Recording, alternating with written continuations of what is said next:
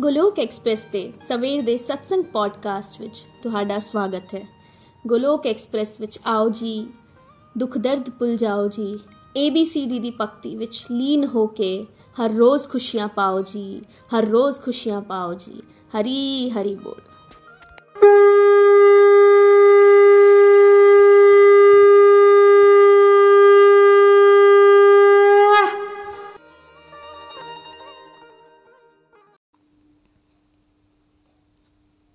जय श्री कृष्ण चैतन्य, प्रभु नित्यानंदा, श्री अद्वैत गदाधार, श्रीवासादि गौर भक्त वृंदा Hare Krishna Hare Krishna Krishna Krishna, Hare Hare. Hare Rama Hare Rama Rama Rama, Hare Hare. Busy through the body free as a soul Hari Hari बोल, हरी हरि बोल। शरीर तो रहिए व्यस्त, आत्मा तो रहिए मस्त। हरि नाम जपते हुए। Transform the world by transforming yourself ਖੁਦ ਨੂੰ ਬਦਲ ਕੇ ਹੀ ਅਸੀਂ ਦੂਸਰਿਆਂ ਨੂੰ ਬਦਲ ਸਕਦੇ ਹਾਂ। ਨਾ ਸ਼ਸਤਰ ਤੇ, ਨਾ ਸ਼ਾਸਤਰ ਤੇ, ਨਾ ਧਨ ਤੇ ਤੇ ਨਾ ਹੀ ਕਿਸੇ ਯੁਕਤੀ ਤੇ। ਮੇਰਾ ਤਾਂ ਜੀਵਨ ਆਸ਼ਰਿਤ ਹੈ ਪ੍ਰਭੂ, ਸਿਰਫ ਔਰ ਸਿਰਫ ਤੁਹਾਡੀ ਕਿਰਪਾ ਸ਼ਕਤੀ ਤੇ।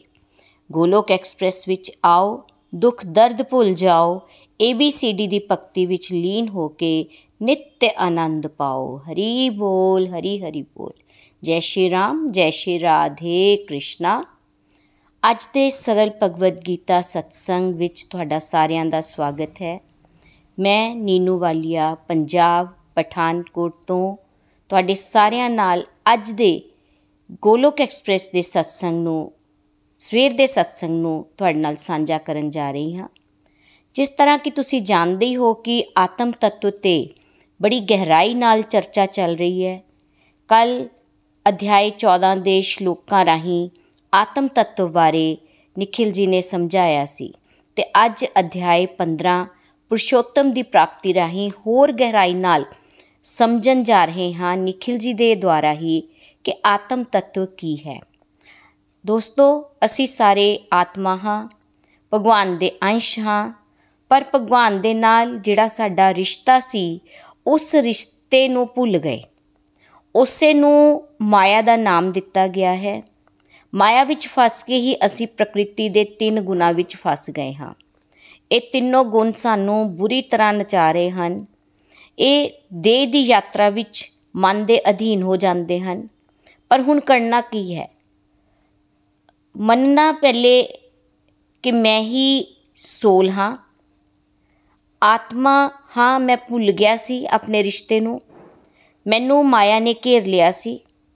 ਪਰ ਇਸ ਟ੍ਰੈਪ ਤੋਂ ਬਚਣ ਲਈ ਮੈਂ ਨਿਤ ਨਿਰੰਤਰ ਸੇਵਾ ਕਰਾਂ, ਸਤਸੰਗ, ਸਾਧਨਾ ਆਪਣੀ ਸਟਰੋਂਗ ਕਰਾਂ, ਤਾਂ ਕਿ ਸਾਡਾ ਸਾਰਿਆਂ ਦਾ ਪਰਮਾਤਮਾ ਨਾਲ ਇੱਕ ਹੀ ਪਰਮਾਨੈਂਟ ਰਿਲੇਸ਼ਨਸ਼ਿਪ ਸੀ ਉਸ ਨੂੰ ਹੁਣ ਦੁਬਾਰਾ ਤੋਂ ਰਿਵਾਈਵ ਕਰਨਾ ਕਰਨਾ ਹੈ।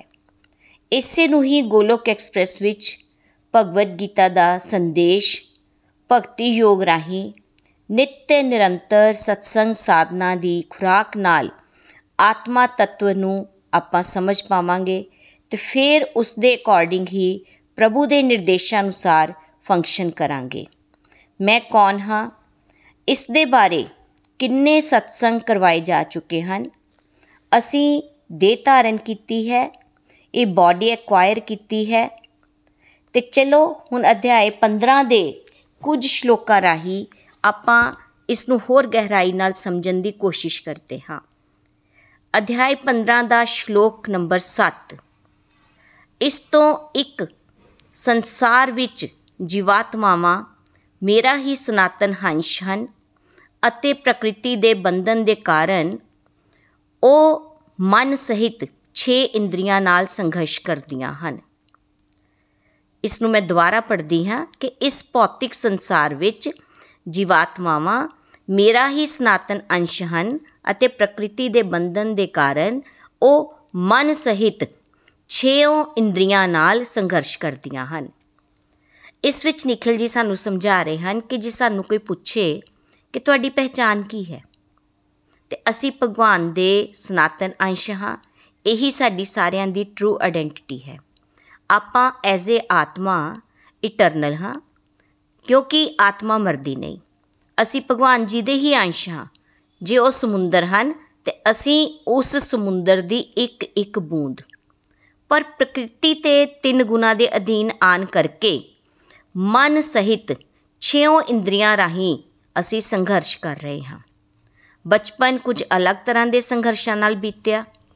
ਕਾਲਜ ਲਾਈਫ ਕੁਝ ਹੋਰ ਤਰ੍ਹਾਂ ਦੇ ਐਕਸਪੀਰੀਅੰਸ ਨਾਲ ਬੀਤੀ। ਫਿਰ ਵਿਆਹ ਹੋ ਗਏ, ਬੱਚੇ ਹੋ ਗਏ ਹੁਣ ਉਹ ਵੱਡੇ ਹੋ ਗਏ, ਪਰ ਸੰਘਰਸ਼ ਤਾਂ ਸਾਡੇ ਹਾਲੇ ਵੀ ਖਤਮ ਨਹੀਂ ਹੋ ਰਹੇ। ਇੰਦਰੀਆਂ ਮਨ ਨੂੰ ਨਾਲ ਲੈ ਕੇ ਕਿਸ ਤਰ੍ਹਾਂ ਸੰਘਰਸ਼ ਕਰਦੀਆਂ ਹਨ? ਹਰ ਇੰਦਰੀ ਦੀ ਇੱਕ ਅਭਿਲਾਸ਼ਾ ਹੈ। ਅੱਖ ਆਪਣੇ ਪਸੰਦੀਦਾ ਕੁਝ ਦੇਖਣਾ ਚਾਹੁੰਦੀ ਹੈ। ਹੱਥ ਸਪਰਸ਼ ਕਰਨਾ ਚਾਹੁੰਦਾ ਹੈ ਟੱਚ ਚਾਹੁੰਦਾ ਹੈ। ਨੱਕ ਸਮੈਲ ਚਾਹੁੰਦਾ ਹੈ ਫੇਵਰੇਬਲ ਕੰਡੀਸ਼ਨਸ ਚਾਹੁੰਦਾ ਹੈ। ਕੰਨ ਕੁਝ ਚੰਗਾ ਸੁਣਨਾ ਚਾਹੁੰਦੇ ਹਨ। ਹੁਣ ਸੰਘਰਸ਼ ਕਿੱਥੇ ਆਇਆ? ਕਿ ਇੰਦਰੀ ਪਲੇਜ਼ਰ ਲੈਣਾ ਚਾਹੁੰਦੀ ਹੈ? ਮੰਨ ਲਓ ਕਿ ਡਿਜ਼ਾਇਰ ਆਈ ਕਿ ਮੈਂ ਅੱਜ ਗੋਲ ਗੱਪੇ ਖਾਵਾਂ। ਪਰ ਖਾਂਸੀ ਜ਼ੁਕਾਮ ਇੰਨਾ ਡਰ ਵੀ ਲੱਗਦਾ ਹੈ ਕਿ ਕਿਤੇ ਜ਼ਿਆਦਾ ਹੀ ਕੰਮ ਖਰਾਬ ਨਾ ਹੋ ਜਾਵੇ। ਜਾਂ ਆਪਾਂ ਡਾਇਬਟਿਕ ਪੇਸ਼ੈਂਟ ਦੀ ਉਦਾਹਰਨ ਲੈ ਲੈਂਦੇ ਹਾਂ ਕਿ ਡਾਕਟਰ ਨੇ ਤਾਂ ਮਿੱਠਾ ਮਨਾ ਕੀਤਾ ਹੈ।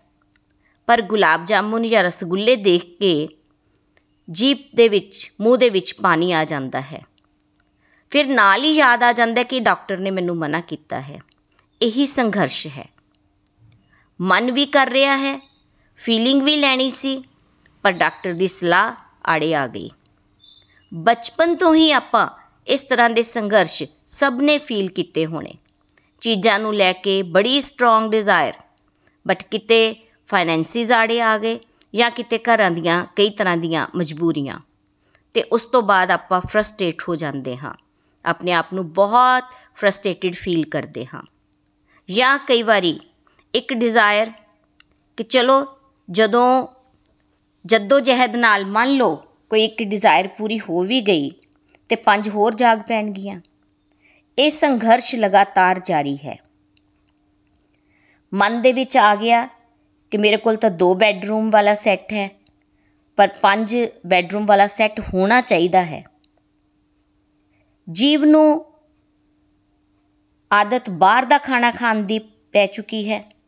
ਅੰਦਰੋਂ ਵੇਗ ਆਵੇਗਾ, ਚਲੋ ਬਾਹਰ ਚਲਦੇ ਹਾਂ, ਖਾਣ। ਇੱਕ ਮਨ ਸੇਵਿੰਗ ਕਰਨ ਲਈ ਕਹਿੰਦਾ ਕਿ ਬਾਹਰ ਜਾਵਾਂਗੇ 1000 2000 ਰੁਪਏ ਦਾ ਖਰਚਾ ਕਰਕੇ ਆ ਜਾਵਾਂਗੇ। ਤੇ ਦੂਜੇ ਪਾਸੇ ਇੰਦਰੀਆਂ ਦਾ ਵੇਗ ਇੰਨਾ ਜ਼ਬਰਦਸਤ ਹੋਵੇਗਾ ਕਿ ਕਮਾਉਂਦੇ ਕਿਸ ਵਾਸਤੇ ਹਾਂ? ਜੇ ਚੱਜ ਦਾ ਖਾਦਾ ਹੀ ਨਹੀਂ। ਜਾਂ ਮੂਵੀ ਦੇਖ ਲਓ। ਕਹਿਣ ਦਾ ਮਤਲਬ ਹੈ ਕਿ ਇਹ ਇੰਦਰੀਆਂ ਇਨਕਲੂਡਿੰਗ ਮਨ, ਜੰਗਲੀ ਘੋੜੇ ਹਨ, ਜਿਹੜੇ ਕਿ ਲਾਈਫ ਲਾਈਫ ਦੇ ਵਿੱਚ ਬੈਲੈਂਸ ਨਹੀਂ ਰਹਿਣ ਦਿੰਦੇ। ਭੋਗ ਵਿਲਾਸ ਵਿੱਚ ਸਾਨੂੰ ਲਗਾਈ ਰੱਖਣਾ ਚਾਹੁੰਦੀਆਂ ਹਨ ਇੰਦਰੀਆਂ। ਇਹ ਸਾਨੂੰ ਉਲਝਾਈ ਰੱਖਦੀਆਂ ਹਨ। ਖੁਸ਼ੀ ਪਾਣ ਦੇ ਚੱਕਰ ਵਿੱਚ ਅਸੀਂ ਇੰਦਰੀਆਂ ਦੇ ਜਾਲ ਵਿੱਚ ਫਸ ਕੇ ਸਾਰਾ ਜੀਵਨ ਆਪਣਾ ਚੌਪਟ ਕਰ ਬੈਠਦੇ ਹਾਂ। ਜਿਹੜਾ ਇਸ ਤੋਂ ਉਲਟਾ ਚੱਲੇਗਾ। ਮਨ ਅਤੇ ਇੰਦਰੀਆਂ ਦਾ ਕਹਿਣਾ ਨਾ ਮੰਨ ਕੇ which is the part of spiritual health ਫਿਰ ਸਾਡੇ ਸੰਘਰਸ਼ ਘਟਣਗੇ। ਜੰਗਲੀ ਘੋੜੇ ਨੂੰ ਹੀ ਜੇ ਫੀਡ ਕਰਦੇ ਰਵਾਂਗੇ, ਤਾਂ ਉਹ ਹੋਰ ਤਾਕਤਵਰ ਹੋ ਜਾਵੇਗਾ ਤੇ ਫਿਰ ਉਹ ਕਾਬੂ ਵਿੱਚ ਨਹੀਂ ਆਉਣ ਵਾਲਾ। ਐਕਚੁਅਲੀ ਸਾਨੂੰ ਸੈਂਸਿਸ ਨੂੰ ਕੰਟਰੋਲ ਕਰਨਾ ਹੈ, ਨਾ ਕਿ ਸੈਂਸਿਸ ਨੂੰ ਬੇਲਗਾਮ ਘੋੜੇ ਦੀ ਤਰ੍ਹਾਂ ਖੁੱਲੇ ਛੱਡਣਾ ਹੈ। ਮਨ ਦਾ ਕੰਮ ਹੁੰਦਾ ਹੈ ਕਿ ਜੋ ਵੀ ਇੰਦਰੀ ਜਿਸ ਚੀਜ਼ ਦੀ ਡਿਮਾਂਡ ਕਰੇ ਉਸ ਨੂੰ ਪੂਰਾ ਕਰਵਾਵੇ। ਜਿੱਦਾਂ ਪੂਰੀਆਂ ਕਰਵਾਉਂਦਾ ਹੈ, ਕਿਉਂਕਿ ਮਨ ਮਨ ਤਾਂ ਅੱਗੇ ਹੀ ਵਿਗੜੇ ਹੋਏ ਬੱਚੇ ਦਾ ਰੋਲ ਅਦਾ ਕਰ ਰਿਹਾ ਹੈ। ਏਜੰਟ ਬਣ ਚੁੱਕਾ ਹੈ, ਸਪਲਾਇਰ ਬਣ ਕੇ। ਉਹ ਉਸ ਤਰ੍ਹਾਂ ਦਾ ਰੋਲ ਅਦਾ ਕਰਵਾ ਰਿਹਾ ਹੈ। ਸਟਰੋਂਗ ਅਰਜ ਕ੍ਰੀਏਟ ਕਰਵਾ ਦਿੰਦਾ ਹੈ ਮਨ। ਭਾਗਵਤਮ ਦੀ ਕਈ ਕਥਾਵਾਂ ਤੋਂ ਆਪਾਂ ਇਸ ਪੁਆਇੰਟ ਨੂੰ ਸਮਝ ਵੀ ਸਕਦੇ ਹਾਂ ਕਿ ਮਨ ਇਨਡਿਸਪਲਿਨਡ ਬੱਚਾ ਬੱਚੇ ਦੀ ਤਰ੍ਹਾਂ ਆਪਣੇ ਮਾਂ-ਬਾਪ ਨੂੰ ਹੀ ਮਾਰਨਾ ਸ਼ੁਰੂ ਕਰ ਦਿੰਦਾ ਹੈ। ਕਿ ਜਿਸ ਤਰ੍ਹਾਂ ਇੱਕ ਇਨਡਿਸਪਲਿਨਡ ਬੱਚਾ ਹੋਏ, ਉਹ ਪੈਂਪਰਡ ਰਿਹਾ, ਜਦੋਂ ਉਹਨੂੰ ਕਿਸੇ ਗੱਲ ਤੋਂ ਮਨਾ ਕੀਤਾ ਤਾਂ ਉਹਨੇ ਆਪਣੇ ਮਾਪੇ ਨੂੰ ਹੀ ਕੁੱਟਣਾ ਸ਼ੁਰੂ ਕਰ ਦਿੱਤਾ। ਦੋਸਤੋ, ਹੈ ਤਾਂ ਅਸੀਂ ਸਾਰੇ ਰਿਬੈਲੀਅਸ ਸੋਲਸ ਆ ਕਿਉਂਕਿ ਜੇ ਬੱਚਿਆਂ ਦੀ ਹਰ ਜਿੱਦ ਪੂਰੀ ਕਰਦੇ ਰਵਾਂਗੇ ਤਾਂ ਇੱਕ ਦਿਨ ਉਹ ਸਾਡੇ ਸਿਰ ਚੜ ਕੇ ਹੀ ਨੱਚਣਗੇ। ਜੇ ਰੋਕੋਗੇ ਤਾਂ ਤਾਂ ਕੀ ਕਰਨਗੇ? ਸੁਸਾਈਡ ਤੱਕ ਕਰਨ ਲਈ ਤਿਆਰ ਹੋ ਜਾਂਦੇ ਹਨ। ਇੰਨਾ ਕਿ ਐਡਾਮੈਂਟ ਕਿ ਉਸ ਨੂੰ ਕੰਟਰੋਲ ਜਾਂ ਡਿਸਪਲਿਨ ਵਾਲੀ ਭਾਸ਼ਾ ਫਿਰ ਸਮਝ ਹੀ ਨਹੀਂ ਆਉਂਦੀ ਹੈ। ਨikhil ਜੀ ਆਪਣੇ ਇੱਕ ਦੋਸਤ ਦੀ, ਦੇ ਬੇਟੇ ਦੀ ਐਗਜ਼ਾਮਪਲ ਦੇ ਰਹੇ ਸਨ ਕਿ ਉਸਦੇ ਐਗਜ਼ਾਮ ਸਨ ਬੱਚੇ ਦੇ। ਤੇ ਫਾਦਰ ਨੇ ਕਿਹਾ ਕਿ ਆਪਣਾ ਮੋਬਾਈਲ ਫੋਨ ਇਹ ਮੇਰੇ ਕੋਲ ਰੱਖ ਦੇ, ਪੇਪਰ ਤੋਂ ਬਾਅਦ ਲੈ ਲਈ। ਲੇਕਿਨ ਗੁੱਸਾ ਇੰਨਾ ਬੱਚਿਆਂ ਦੇ ਅੰਦਰ ਕਿ ਉਸਨੇ ਚਾਕੂ ਫੜ ਲਿਆ ਆਪਣੇ ਬਾਪ ਨੂੰ ਹੀ ਮਾਰਨ ਵਾਸਤੇ। ਇਹ ਇੰਡੀਆ ਦੀ ਗੱਲ ਤਾਂ ਨਹੀਂ ਹੈ, ਆਸਟ੍ਰੇਲੀਆ ਦੀ ਗੱਲ ਉਹ ਸੁਣਾ ਰਹੇ ਸਨ ਕਿ ਇਸ ਤਰ੍ਹਾਂ ਦੀਆਂ ਸਾਡੀਆਂ ਮਨ ਤੇ ਇੰਦਰੀਆਂ ਜਿਹੜੀਆਂ ਉਹ ਵਿਗੜੀਆਂ ਹੋਈਆਂ ਹਨ।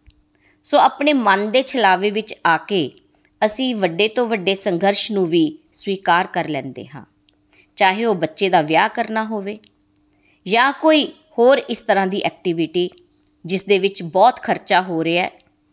ਲੱਗਦਾ ਇਹ ਹੈ ਕਿ ਬੱਚਿਆਂ ਲਈ ਹੀ ਤਾਂ ਸਭ ਕੁਝ ਕਰਨਾ ਹੈ। ਮਨ ਅਤੇ ਇੰਦਰੀਆਂ ਰਲ ਕੇ ਸਾਡੀ ਗੱਤ ਬਣਾ ਰਹੀਆਂ ਹਨ, ਪਰ ਸਾਨੂੰ ਸਮਝ ਹੀ ਨਹੀਂ ਆ ਰਹੀ। ਅਸੀਂ ਬੱਚਿਆਂ ਨੂੰ ਵੈਦਿਕ ਸੰਸਕਾਰ ਨਹੀਂ ਦਿੱਤੇ ਹੋਲਿਸਟਿਕ ਐਜੂਕੇਸ਼ਨ ਨਹੀਂ ਦੇ ਪਾਏ ਤੇ ਹੌਲੀ-ਹੌਲੀ ਬੱਚੇ ਸਾਡੇ ਤੋਂ ਇਰੀਟੇਟ ਹੋਣੇ ਸ਼ੁਰੂ ਹੋ ਜਾਣਗੇ। ਸੋ ਖੁਦ ਵੀ ਸੋਲ ਲੈਵਲ ਤੇ ਚੱਲੀਏ ਤੇ ਬੱਚਿਆਂ ਨੂੰ ਵੀ ਇਹ ਕਨਸੈਪਟ ਕਲੀਅਰ ਕੀਤਾ ਜਾਵੇ।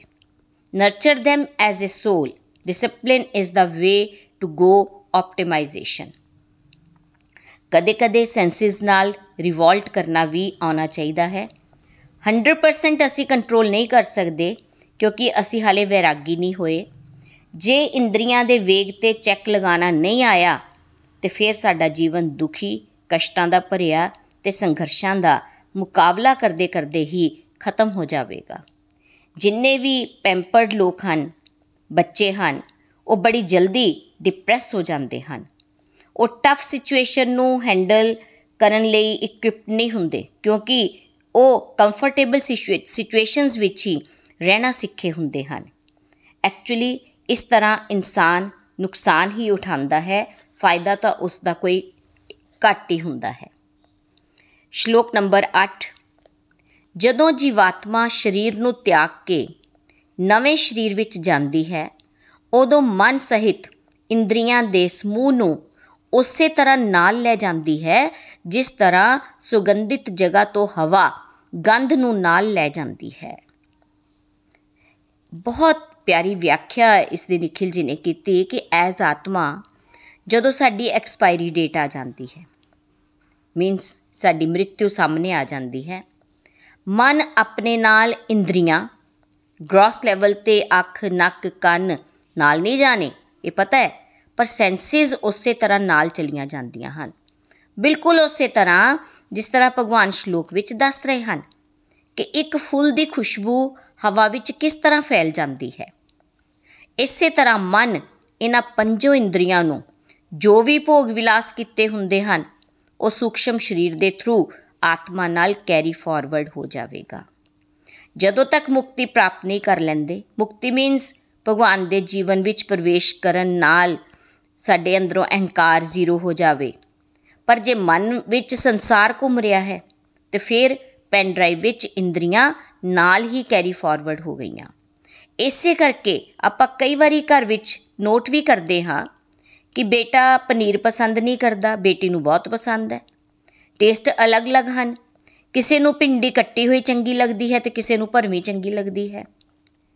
ਤੇ ਨਿਤਿਨ ਜੀ ਨੇ ਵੀ ਵਿੱਚ ਆਪਣਾ ਵਿਚਾਰ ਰੱਖਿਆ ਕਿ ਉਹ ਤਿੰਨ ਭਰਾ ਹਨ।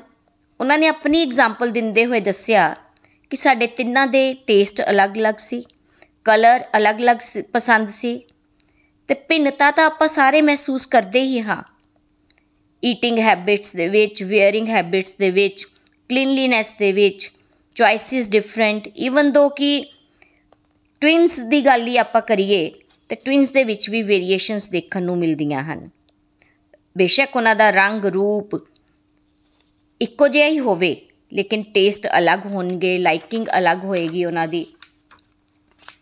ਬਿਲਕੁਲ ਉਸੇ ਤਰ੍ਹਾਂ ਕਿ ਜਿਸ ਤਰ੍ਹਾਂ ਹਰ ਇੱਕ ਵਿਅਕਤੀ ਦੀ ਯੂਨੀਕ ਆਇਡੈਂਟੀਟੀ ਹੈ। ਜਿਸ ਤਰ੍ਹਾਂ ਸਾਡਾ ਸਾਰਿਆਂ ਦਾ ਆਧਾਰ ਨੰਬਰ ਮੈਚ ਨਹੀਂ ਕਰਦਾ, ਇਸੇ ਤਰ੍ਹਾਂ ਨੇਚਰ ਵੀ ਡਿਫਰੈਂਟ ਹੁੰਦੀ ਹੈ। ਇਸੇ ਤਰ੍ਹਾਂ ਆਪਾਂ ਸਾਰੇ ਹੈ ਤਾਂ ਸੋਲ ਪਰ ਆਇਡੈਂਟੀਟੀ ਸਭ ਦੀ ਅਲੱਗ-ਅਲੱਗ ਹੈ। ਸੈਂਸੁਅਲ ਪਲੇਅਰਸ ਨੂੰ ਭੋਗਣ ਲਈ ਸੈਂਸਿਸ ਦਾ ਤਰੀਕਾ ਵੀ ਅਲੱਗ-ਅਲੱਗ ਹੈ। ਮੰਨ ਲਓ ਕਿਸੇ ਨੇ ਪਿਛਲੇ ਜਨਮ ਵਿੱਚ ਗੌਸਿਪ ਵਿੱਚ ਜ਼ਿਆਦਾ ਇਨਵੋਲਵ ਰੱਖਿਆ ਆਪਣੇ ਆਪ ਨੂੰ, ਤੇ ਹੁਣ ਇਸ ਜਨਮ ਵਿੱਚ ਵੀ ਉਸ ਦੀ ਗੌਸਿਪ ਵਿੱਚ ਹੀ ਜ਼ਿਆਦਾ ਅਟਰੈਕਸ਼ਨ ਹੋਵੇਗੀ। ਕਿਸੇ ਦੂਸਰੇ ਨੇ ਕਥਾ ਜ਼ਿਆਦਾ ਸੁਣੀ, ਤੇ ਉਸ ਨੂੰ ਆਨੰਦ ਕਥਾ ਸੁਣਨ ਵਿੱਚ ਆਵੇਗਾ ਉਸ ਦਾ ਰੁਝਾਨ ਉਸ ਪਾਸੇ ਹੋਏਗਾ। ਟੈਕਸਟ 9 ਕੰਨ, ਅੱਖ, ਚਮੜੀ, ਨੱਕ ਅਤੇ ਜੀਭ। ਇਹਨਾਂ ਪੰਜ ਇੰਦਰੀਆਂ ਅਤੇ ਮਨ ਦੇ ਸਹਾਰੇ ਹੀ ਇਹ ਜੀਵਾਤਮਾ ਸਾਰੇ ਇੰਦਰੀਏ ਵਿਸ਼ਿਆਂ ਦਾ ਸੇਵਨ ਕਰਦੀ ਹੈ। ਕਹਿਣ ਦਾ ਭਾਵ ਹੈ ਕਿ ਇਹ ਮਨ ਸਹਿਤ ਪੰਜ ਇੰਦਰੀਆਂ, ਪਰ ਇਹਨਾਂ ਵਿੱਚੋਂ ਮਨ ਅਦ੍ਰਿਸ਼ ਇੰਦਰੀ ਹੈ। ਐਗਜ਼ਾਮਪਲ ਦਿੱਤੀ ਨikhil ji ਨੇ ਕਿ ਨikhil ji ਆਸਟ੍ਰੇਲੀਆ ਤੋਂ ਸਾਡੇ ਨਾਲ ਸਤਸੰਗ ਵਿੱਚ ਗੱਲਬਾਤ ਕਰ ਰਹੇ ਹੁੰਦੇ ਹਨ।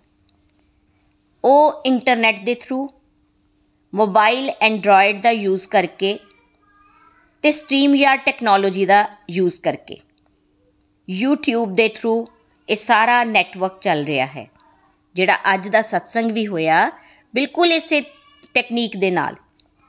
ਆਪਣੀ ਗੱਲ ਨੂੰ ਵਿਊਅਰਸ ਤੱਕ ਪਹੁੰਚਾਉਣ ਲਈ ਉਹਨਾਂ ਨੇ ਕਿੰਨੀਆਂ ਚੀਜ਼ਾਂ ਦਾ ਪ੍ਰਯੋਗ ਕੀਤਾ। ਟੈਕਨੋਲੋਜੀ ਦਾ ਸਹਾਰਾ ਲੈ ਕੇ। ਦੂਜੇ ਪਾਸੇ ਜਦੋਂ ਅਸੀਂ ਰਿਵਿਊਅਰਸ ਆਪਣੇ ਰਿਵਿਊ ਦਿੰਦੇ ਹਾਂ, ਤਾਂ ਉਹਨਾਂ ਨੇ ਸਾਡੀ ਆਵਾਜ਼ ਸੁਣੀ, ਸਾਡੀਆਂ ਫੀਲਿੰਗਸ ਸੁਨੀਆਂ ਇਹ ਸਾਰਾ ਪ੍ਰੋਸੈਸ ਇੱਕ ਪਲੇਟਫਾਰਮ ਤੇ ਪਰਫਾਰਮ ਕੀਤਾ ਜਾਂਦਾ ਹੈ।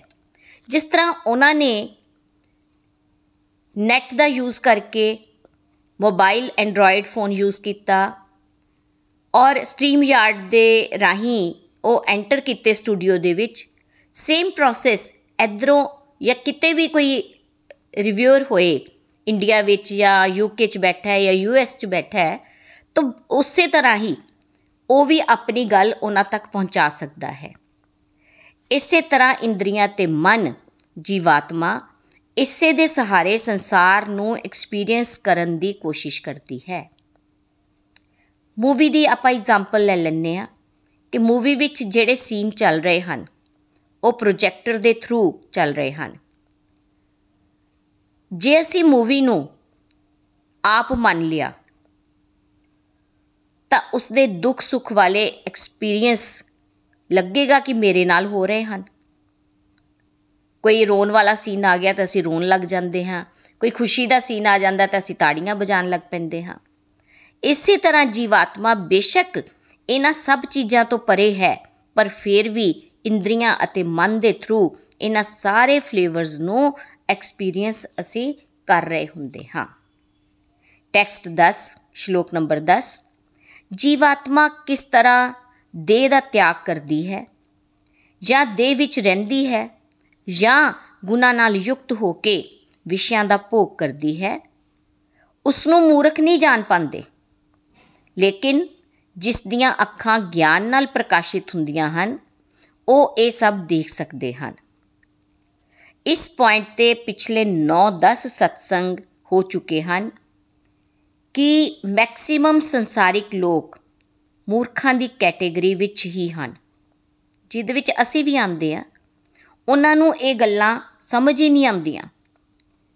ਕਿਸੇ ਅਨਪੜ੍ਹ ਵਿਅਕਤੀ ਨੂੰ ਪੀਐਚਡੀ ਦੀਆਂ ਗੱਲਾਂ ਕਿੱਥੋਂ ਸਮਝ ਆਣਗੀਆਂ ਲੇਕਿਨ ਭਗਵਾਨ ਇਸ ਸ਼ਲੋਕ ਵਿੱਚ ਕਹਿ ਰਹੇ ਹਨ ਕਿ ਜਿਸ ਦੀਆਂ ਅੱਖਾਂ ਗਿਆਨ ਨਾਲ ਪ੍ਰਕਾਸ਼ਿਤ ਹੁੰਦੀਆਂ ਹਨ, ਫਿਰ ਉਸ ਨੂੰ ਹਰ ਚੀਜ਼ ਸਪਸ਼ਟ ਦਿਖਣੀ ਸ਼ੁਰੂ ਹੋ ਜਾਵੇਗੀ ਕਿ ਪ੍ਰਕਿਰਤੀ ਦੇ ਤਿੰਨ ਗੁਣ ਉਸ ਨੂੰ ਛਲਾਵੇ ਵਿੱਚ ਰੱਖ ਰਹੇ ਹਨ। ਪਰ ਹੁਣ ਮੈਂ ਕੀ ਕਰਨਾ ਹੈ?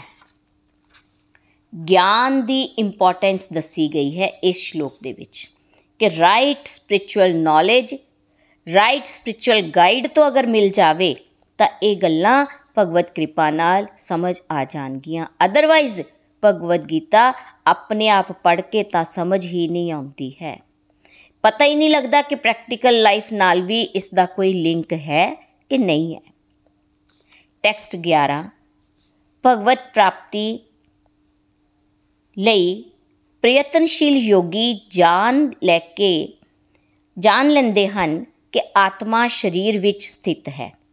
ਜਦਕਿ ਅਸ਼ੁੱਧ ਮਨ ਵਾਲੇ ਅਗਿਆਨੀ ਯਤਨ ਕਰਨ ਤੇ ਵੀ ਇਸ ਨੂੰ ਨਹੀਂ ਜਾਣ ਸਕਦੇ। ਇੱਕ ਵਾਰੀ ਦੁਬਾਰਾ ਪੜ੍ਹਦੀ ਹਾਂ ਮੈਂ ਇਹ ਸ਼ਲੋਕ। ਭਗਵਤ ਪ੍ਰਾਪਤੀ ਲਈ ਪ੍ਰਯਤਨਸ਼ੀਲ ਯੋਗੀ ਜਾਣ ਲੈਂਦੇ ਹਨ ਕਿ ਆਤਮਾ ਸਰੀਰ ਵਿੱਚ ਸਥਿਤ ਹੈ, ਜਦਕਿ ਅਸ਼ੁੱਧ ਮਨ ਵਾਲੇ ਅਗਿਆਨੀ ਯਤਨ ਕਰਨ ਤੇ ਵੀ ਇਸ ਨੂੰ ਜਾਣ ਨਹੀਂ ਸਕਦੇ। ਇਸ ਦੀ ਵਿਆਖਿਆ ਕਰਦੇ ਹੋਏ ਨikhil ji ਦੱਸ ਰਹੇ ਹਨ ਕਿ ਭਗਵਤ ਪ੍ਰਾਪਤੀ ਲਈ ਪ੍ਰਯਤਨਸ਼ੀਲ ਯੋਗੀ ਕੌਣ ਹੈ? ਦੋਸਤੋ, ਅਸੀਂ ਵੀ ਗੋਲੋਕ ਐਕਸਪ੍ਰੈਸ ਵਿੱਚ ਜਿੰਨੇ ਡਿਵੋਟੀ ਹਨ, ਸਾਰੇ ਹੀ ਪ੍ਰਯਤਨਸ਼ੀਲ ਹਨ। ਇਹ ਸਾਡੀ ਵੀ ਗੱਲ ਹੋ ਰਹੀ ਹੈ ਕਿ ਰੈਗੂਲਰ ਸਤਸੰਗ ਸੁਣ ਰਹੇ ਹਾਂ ਅਸੀਂ ਸਾਰੇ। ਇਸ ਰਸਤੇ ਤੇ ਚੱਲਣ ਲਈ ਨਿਤ ਤੇ ਨਿਰੰਤਰ ਬਿਨਮਰ ਪ੍ਰਯਾਸ ਕਰ ਰਹੇ ਹਾਂ। ਜੇ ਕੋਈ ਮੰਨ ਲਓ ਡਾਕਟਰ ਬੰਨਣਾ ਚਾਹੁੰਦਾ ਹੈ, ਉਹ ਸਟੱਡੀ ਸ਼ੁਰੂ ਕਰਦਾ ਹੈ, ਤੇ ਉਸ ਨੂੰ ਮੈਡੀਕਲ ਸਾਇੰਸ ਦੀ ਨੌਲੇਜ ਮਿਲਣੀ ਸ਼ੁਰੂ ਹੋ ਜਾਂਦੀ ਹੈ। ਸੇਮ ਕ੍ਰਾਈਟੇਰੀਆ ਇੱਕ ਲਾਇਰ ਵਾਸਤੇ, ਇੱਕ ਐਡਵੋਕੇਟ ਵਾਸਤੇ ਹੈ, ਇੱਕ ਟੀਚਰ ਵਾਸਤੇ ਹੈ। ਪਰ ਭਗਵਤ ਪ੍ਰਾਪਤੀ ਲਈ ਅਸੀਂ 5-10 ਮਿੰਟ ਸਵੇਰੇ ਤੇ 5-10 ਮਿੰਟ ਸ਼ਾਮੀ ਦੇ ਕੇ ਸੋਚਦੇ ਹਾਂ ਕਿ ਸਾਨੂੰ ਬੜੀ ਜਲਦੀ ਭਗਵਤ ਪ੍ਰਾਪਤੀ ਹੋ ਜਾਵੇਗੀ। ਕੈਰੀਅਰ ਤੱਕ ਪਹੁੰਚਣ ਲਈ 25 ਸਾਲ ਲਗਾ ਦਿੱਤੇ। ਬਿਜ਼ਨਸ ਐਸਟੈਬਲਿਸ਼ ਕਰਨ ਲਈ ਕਿੰਨੀ ਮਿਹਨਤ ਕੀਤੀ, ਦਿਨ ਰਾਤ ਇੱਕ ਕਰ ਦਿੱਤਾ, ਪਰ ਕੀ ਅਸੀਂ ਭਗਵਾਨ ਦੀ ਪ੍ਰਾਪਤੀ ਲਈ ਇੰਨਾ ਪ੍ਰਯਤਨ ਕਰਦੇ ਹਾਂ? ਮੈਕਸਿਮਮ ਲੋਕ ਅਸੀਂ ਨਹੀਂ ਕਰਦੇ। ਜੇ ਕਦੇ-ਕਦੇ ਸਕੂਲ ਗਏ, ਰੈਗੂਲਰ ਨਹੀਂ ਰਹੇ, ਘੱਟ ਨੰਬਰ ਲਏ, ਤਾਂ ਕੀ ਅਸੀਂ ਜੌਬ ਦੇ ਹੱਕਦਾਰ ਹੁੰਨੇ ਆ? ਤੇ ਸਾਡਾ ਜਵਾਬ ਸਭ ਦਾ ਕੀ ਹੋਏਗਾ ਕਿ ਨਹੀਂ? ਇਸੇ ਤਰ੍ਹਾਂ ਥੋੜੀ ਥੋੜੀ ਕਦੇ ਕਦਾਈ ਵਾਲੀ ਭਗਤੀ ਨਾਲ ਇਹਨਾਂ ਗੱਲਾਂ ਨੂੰ ਕਿਸ ਤਰ੍ਹਾਂ ਆਪਾਂ ਸਮਝ ਪਾਵਾਂਗੇ? ਰੈਗੂਲੈਰਿਟੀ ਕੰਸਿਸਟੈਂਸੀ ਅਤੇ sincerity is the key to success ਜਿਹੜਾ 5 ਸਾਲ ਤੋਂ ਚੱਲ ਰਿਹਾ ਹੈ, ਉਹ ਚੰਗੀ ਤਰ੍ਹਾਂ ਸਮਝ ਪਾਏਗਾ ਇਹਨਾਂ ਗੱਲਾਂ ਨੂੰ। ਜਿਹੜਾ 2 ਮਹੀਨੇ ਤੋਂ ਚੱਲ ਰਿਹਾ ਉਸ ਲਈ ਔਖਾ ਹੈ। ਪਰ ਹਾਂ ਜੇ ਕਿਸੇ ਦਾ ਡਿਵਾਈਨ ਅਕਾਊਂਟ ਸਟਰੋਂਗ ਹੈ, ਤਾਂ ਉਸ ਲਈ ਸਮਝਣਾ ਈਜ਼ੀ ਹੈ। ਤੇ ਅਸ਼ੁੱਧ ਮਨ ਵਾਲਾ ਗਿਆਨੀ, ਕੋਸ਼ਿਸ਼ ਕਰਨ ਤੇ ਵੀ ਸਮਝ ਨਹੀਂ ਪਾਏਗਾ। ਡਿਬੇਟ ਜਾਂ ਆਰਗੂਮੈਂਟ ਕਰਕੇ ਵੀ ਇਹ ਗੱਲਾਂ ਸਮਝ ਨਹੀਂ ਆਉਣੀਆਂ। ਅੰਗੂਰ ਖੱਟੇ ਹਨ, ਅੰਤ ਵਿੱਚ ਫਿਰ ਇਹ ਕਹਿ ਕੇ ਹੀ ਮੈਕਸਿਮਮ ਲੋਕ ਭਗਤੀ ਦੇ ਰਸਤੇ ਤੋਂ ਉਤਰ ਜਾਂਦੇ ਹਨ, ਟਾਲ ਦਿੰਦੇ ਹਨ ਭਗਤੀ ਕਰਨਾ। ਉਹਨਾਂ ਨੂੰ ਰੀਅਲ ਲਾਈਫ ਵਿੱਚ ਇਹ ਗੱਲਾਂ ਰੈਲੇਵੈਂਟ ਨਹੀਂ ਲੱਗਦੀਆਂ। But we all are so blessed ਕਿ ਕਲਯੁਗ ਵਰਗੇ ਵਾਤਾਵਰਣ ਵਿੱਚ ਰਹਿ ਕੇ ਹੀ ਵੀ ਅਸੀਂ ਪ੍ਰਯਾਸਰਤ ਹਾਂ। ਘਰ ਬੈਠੇ ਬੈਠੇ ਡਿਵੋਟੀ ਐਸੋਸੀਏਸ਼ਨ ਮਿਲ ਰਹੀ ਹੈ।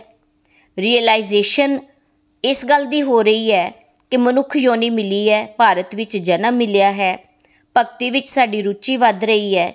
ਸ਼ਾਸਤਰ ਦੀ ਨੌਲੇਜ ਵਾਸਤੇ ਨikhil ji ਵਰਗੇ ਸਪਿਰਚੁਅਲ ਗਾਈਡ ਅਥਕ ਪ੍ਰਯਾਸ ਕਰ ਰਹੇ ਹਨ ਜੋ ਅਸੀਂ ਇੱਥੇ ਸੁਣ ਰਹੇ ਹਾਂ ਉਸ ਦਾ ਅੱਗੇ ਹੁਣ ਪ੍ਰਚਾਰ ਕਰੀਏ ਆਪਣਾ ਪੈਸਾ ਚੰਗੇ ਕੰਮਾਂ ਤੇ ਲਗਾਈਏ ਘਰ ਵਿੱਚ ਭੋਗ ਬਣਾ ਕੇ ਪ੍ਰਸ਼ਾਦ ਰੂਪ ਵਿੱਚ ਉਸ ਨੂੰ ਪਰਿਵਾਰ ਸਹਿਤ ਗ੍ਰਹਿਣ ਕਰੀਏ ਭਗਵਤ ਕਿਰਪਾ ਨਾਲ ਆਰਥਿਕ ਵਿਕਾਸ ਆਟੋਮੈਟਿਕਲੀ ਹੋਵੇਗਾ ਓਵਰਆਲ ਭਗਤੀ ਦੇ ਰਸਤੇ ਤੇ ਜਦੋਂ ਅਸੀਂ ਵਿਨਮਰਤਾ ਨਾਲ ਪ੍ਰਯਾਸ ਕਰਦੇ ਰਹਿੰਦੇ ਹਾਂ, ਸਾਡੀ ਪ੍ਰੋਗਰੈਸ ਹੋਵੇਗੀ। ਆਤਮਾ ਬਾਰੇ ਅੱਜ 10 ਸੈਸ਼ਨ ਹੋ ਚੁੱਕੇ, ਜੇ ਹਾਲੇ ਵੀ ਕੁਝ ਨਹੀਂ ਸਮਝ ਆ ਰਿਹਾ, ਤਾਂ ਘਬਰਾਉਣ ਦੀ ਕੋਈ ਗੱਲ ਨਹੀਂ ਹੈ। ਪ੍ਰੇਅਰਸ ਕਰੀਏ। ਉਹਨਾਂ ਦੀ ਕਿਰਪਾ ਭਗਵਾਨ ਦੀ ਜ਼ਰੂਰ ਹੋਏਗੀ, ਜਦੋਂ ਆਪਾਂ ਆਪਣਾ ਪ੍ਰਯਾਸ ਵਧਾਵਾਂਗੇ। ਕਹੋ, ਪ੍ਰਭੂ ਨੂੰ ਬਾਰ-ਬਾਰ ਕਿ ਮੈਂ ਤੁਹਾਡੇ ਤੇ ਆਸ਼ਰਿਤ ਹਾਂ। ਮੇਰੀ ਬੁੱਧੀ ਤੁੱਛ ਹੈ, ਪਰ ਇਹ ਗਿਆਨ ਦਿਵਯ ਹੈ। ਤੁਸੀਂ ਮੇਰੀ ਹੈਲਪ ਕਰ ਸਕਦੇ ਹੋ। ਮੈਂ ਤੁਹਾਡੇ ਬਾਰੇ ਜਾਣਨਾ ਚਾਹੁੰਦੀ ਹਾਂ। ਮੈਂ ਪ੍ਰੇਮ ਕਰਨਾ ਚਾਹੁੰਦੀ ਹਾਂ। ਸਮਝ ਨਹੀਂ ਆ ਰਿਹਾ, ਤਾਂ ਵੀ ਸਤਸੰਗ ਸੁਣਨ ਨਾਲ ਦੋਸਤੋ, ਸਾਡੇ ਪਾਪ ਤਾਂ ਕੱਟ ਹੀ ਰਹੇ ਹਨ। ਪਾਪ ਕੱਟ ਵੀ ਰਹੇ ਹਨ ਤੇ ਪਾਪ ਘਟ ਵੀ ਰਹੇ ਹਨ। ਸਾਤਵੀ ਗੁਣ ਵੱਧ ਰਿਹਾ ਹੈ। ਮਨ ਦੀ ਸ਼ੁੱਧੀ ਹੋਵੇਗੀ ਤੇ ਇੱਕ ਦਿਨ ਇਹੀ ਟੌਪਿਕ ਆਸਾਨੀ ਨਾਲ ਸਮਝ ਆਣੇ ਸ਼ੁਰੂ ਹੋ ਜਾਣਗੇ। ਤੇ ਦੋਸਤੋ ਅੱਜ ਦਾ ਸਤਸੰਗ ਬਹੁਤ ਹੀ ਦਿਵਯ ਸੀ। ਬਹੁਤ ਇਨਫੋਰਮੇਟਿਵ ਸੀਗਾ, ਜਿਸ ਦੇ ਵਿੱਚ ਬਹੁਤ ਸਾਰੀਆਂ ਗੱਲਾਂ ਜਿਹੜੀਆਂ ਕਿ ਸਾਡੇ ਦਿਮਾਗ ਵਿੱਚ ਨਹੀਂ ਪੈਂਦੀਆਂ, ਪਰ ਨikhil ji ਨੇ ਇੰਨੇ ਸਰਲ ਤਰੀਕੇ ਨਾਲ ਸਾਨੂੰ ਸਮਝਾਉਣ ਦੀ ਕੋਸ਼ਿਸ਼ ਕੀਤੀ ਹੈ ਕਿ ਅਸੀਂ ਸਾਰੇ ਭਗਵਾਨ ਦੇ ਅੰਸ਼ਾਂ ਅਸੀਂ ਇੰਦਰੀਏ ਭੋਗ ਵਿੱਚ ਫਸੇ ਰਹਿੰਦੇ ਹਾਂ ਸਟਰਗਲ ਵਾਲੀ ਜ਼ਿੰਦਗੀ ਜਿਉਣ ਲਈ ਤਿੰਨ ਗੁਣਾ ਵਿੱਚ ਫਸ ਕੇ ਮਜਬੂਰ ਹੋ ਜਾਂਦੇ ਹਾਂ। ਤੇ ਇੰਦਰੀਆਂ ਨੂੰ ਖੁਸ਼ ਕਰਕੇ ਕੋਈ ਖੁਸ਼ ਨਹੀਂ ਹੋ ਸਕਦਾ। ਮਨ ਕੈਰੀ ਫਾਰਵਰਡ ਕਰਦਾ ਫਿਰ ਇੰਦਰੀਆਂ ਨੂੰ। ਫਿਰ ਸਾਨੂੰ ਦੂਸਰਾ ਜਨਮ ਮਿਲਦਾ ਹੈ। ਤੇ ਅਸੀਂ ਸੂਖਸ਼ਮ ਸਰੀਰ ਵਿੱਚ ਰਹਿ ਕੇ ਹੀ ਅੱਗੇ ਇਹਨਾਂ ਗੱਲਾਂ ਨੂੰ ਸਮਝਣ ਦੀ ਕੋਸ਼ਿਸ਼ ਕਰੀਏ। ਕਿਉਂਕਿ ਪੈਨ ਡਰਾਈਵ ਤਾਂ ਸਾਡੀ ਪਿਛਲੀ ਜਿਹੜੀ ਹੈ ਉਹੀ ਆਏਗੀ ਜਿਹੜੀ ਜੋ ਅਸੀਂ ਪਿੱਛੇ ਕਰਕੇ ਆਏ ਆ। ਤਾਂ ਕਿਉਂ ਨਾ ਅਸੀਂ ਆਪਣੇ ਕਰਮਾਂ ਨੂੰ ਸੁਧਾਰਨਾ ਸ਼ੁਰੂ ਕਰੀਏ, ਸਤਸੰਗ ਰੈਗੂਲਰ ਲਗਾਈਏ। ਜਦੋਂ ਰੈਗੂਲਰ ਸਤਸੰਗ ਲਗਾਵਾਂਗੇ ਕੰਸਿਸਟੈਂਸੀ ਨਾਲ ਚੱਲਦੇ ਰਵਾਂਗੇ, ਤੇ ਸਾਨੂੰ ਇਹ ਗੱਲਾਂ ਹੌਲੀ-ਹੌਲੀ ਸਮਝ ਵੀ ਆਣੀਆਂ ਸ਼ੁਰੂ ਹੋ ਜਾਣਗੀਆਂ। ਜੇ ਫਿਰ ਵੀ ਸਮਝ ਨਹੀਂ ਆਉਂਦੀਆਂ, ਤਾਂ ਜਿਸ ਤਰ੍ਹਾਂ ਨikhil ਜੀ ਕਹਿ ਰਹੇ ਹਨ ਕਿ ਅਸੀਂ ਪ੍ਰਾਰਥਨਾ ਕਰਨੀ ਹੈ। ਪ੍ਰਾਰਥਨਾ ਕਰਾਂਗੇ ਤੇ ਪ੍ਰਾਰਥਨਾ ਦੇ ਵਿੱਚ ਬਹੁਤ ਤਾਕਤ ਹੁੰਦੀ ਹੈ ਤੇ ਭਗਵਾਨ ਆਪਣੇ ਆਪ ਸਾਨੂੰ ਇਹ ਗਿਆਨ ਜਿਹੜਾ ਉਹ ਦੇਣਾ ਵੀ ਸ਼ੁਰੂ ਕਰ ਦੇਣਗੇ। ਤੇ ਮੇਰੀ ਵੀ ਇਹੀ ਸਮਝ ਬਣੀ ਹੈ ਅੱਜ ਦੇ ਸਤਸੰਗ ਤੋਂ ਕਿ ਅਸੀਂ ਭਗਵਤ ਪ੍ਰਾਪਤੀ ਲਈ ਪ੍ਰਯਤਨਸ਼ੀਲ ਹੋਣਾ ਹੈ। ਪ੍ਰਯਤਨਸ਼ੀਲ ਰਵਾਂਗੇ ਤੇ ਪ੍ਰਮਾਤਮਾ ਸਾਡੀਆਂ ਪ੍ਰੇਅਰਸ ਨੂੰ ਜ਼ਰੂਰ ਸੁਣਨਗੇ। ਜੈ ਸ਼੍ਰੀ ਕ੍ਰਿਸ਼ਨਾ। ਹਰੀ ਹਰੀ ਬੋਲ, ਹਰੀ ਹਰੀ ਬੋਲ।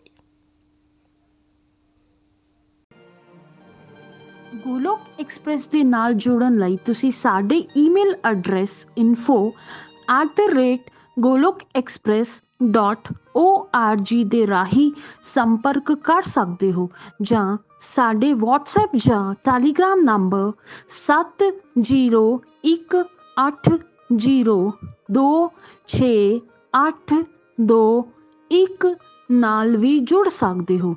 ਤੁਸੀਂ ਸਾਡੇ ਨਾਲ ਫੇਸਬੁੱਕ ਪੇਜ ਜਾਂ YouTube ਚੈਨਲ ਦੇ ਰਾਹੀਂ ਵੀ ਜੁੜ ਸਕਦੇ ਹੋ। ਹਰੀ ਹਰੀ ਬੋਲ।